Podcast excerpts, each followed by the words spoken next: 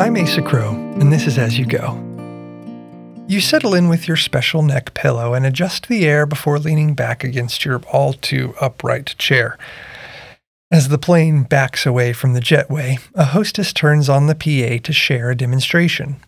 After showing you how to buckle a seatbelt, which you hopefully wore on your way to the airport in the first place, the staff in the aisle hold up an oxygen mask. The PA rings out. In the event that the cabin loses pressure, oxygen masks will drop from the ceiling. Please put on your own mask before assisting others. As you taxi towards takeoff, the smiling stewardess is emphasizing something life and death. You must be able to breathe before you can help anyone else do the same.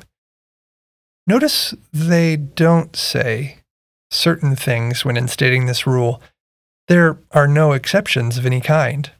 They don't say things like, well, typically you should put on your own mask first, unless you have a child with you, or unless you're afraid your husband is going to do it wrong.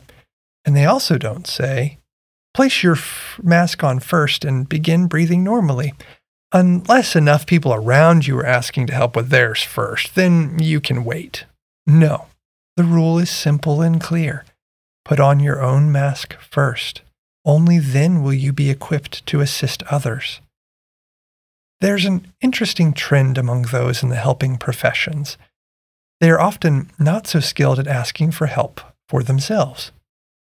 The people who serve the public are far more prone to burnout, and oddly enough, even from a lack of the very thing they provide as a professional. Doctors skip their own checkups and miss catching an illness. Counselors skip therapy and go on hurting and pastors skip their own mentoring or discipleship. Like starving bakers, they each labor hard to bake bread for others, but are often slow to eat some bread themselves. But we cannot give what we do not have. Perhaps those who serve others are afraid of being perceived as selfish, but that is a shame they need not carry. The truth is, we all play a part that others rely on. And so this principle is universal. If you choose to neglect your own needs and self care long enough, even with the best of intention, burnout is inevitable. It's great to feel needed when you are the giver, but it's also important to accept, in humility, that you have needs as well. Just like the safety demo teaches us, you need to care for yourself if you want to have any hope of caring for others too.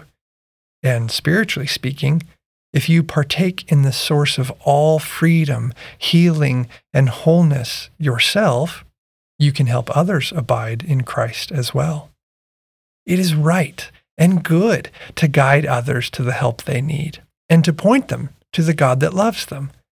But don't long allow your desire to give override your need to receive.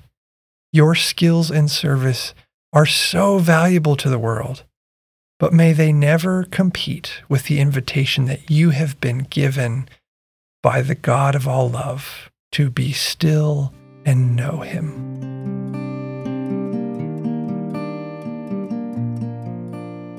As You Go is an offering of the Immersion Direction Network, a team of spiritual directors and formation coaches dedicated to the development of others.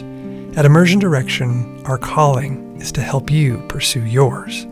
If you'd like to invest in your formation, we'd love to help you keep growing. Find us at immersiondirection.com.